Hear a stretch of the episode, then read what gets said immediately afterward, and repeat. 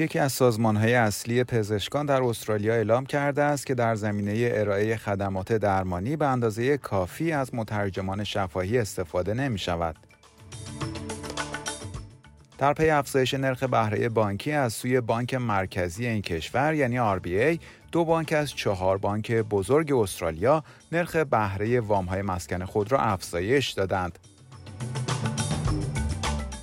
آنتونی آلبانیزی نخست وزیر استرالیا می‌گوید همه‌گیری کووید 19 تمام نشده است و از مردم خواسته است تا دوزهای تقویت کننده یا به اصطلاح booster واکسن کووید 19 خود را به طور فوری دریافت کنند.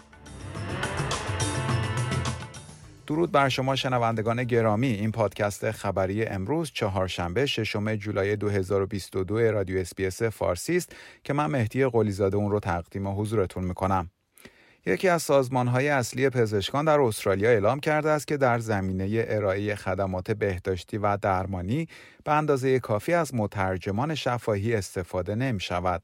طبق اعلام کالج سلطنتی پزشکان جی پی استرالیا، افرادی که پیشینه های فرهنگی و زبانی متنوع دارند، بیشتر از سایر استرالیایی ها تحت تاثیر کووید 19 قرار گرفتند.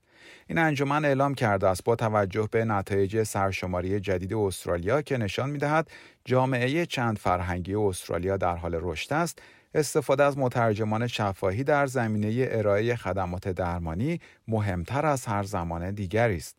نتایج سرشماری سال 2021 که اخیرا اعلام شده است نشان می دهد جمعیت افرادی که در استرالیا در خانه خود به زبانی غیر از انگلیسی صحبت می کنند حدود 800 هزار نفر افزایش داشته و به 5.5 میلیون نفر رسیده است.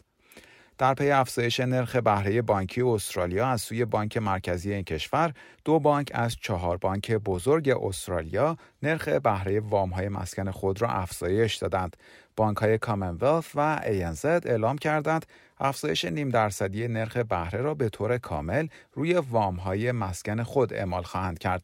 نرخ جدید وام های مسکن کامنولث از 15 جولای اعمال خواهد شد و نرخ جدید استاندارد متغیر برای افرادی که در خانه‌ای که خریدند ساکن هستند یا به اصطلاح Owner Occupied Borrower ها با افزایش نیم درصد به 5.9 دهم درصد خواهد رسید.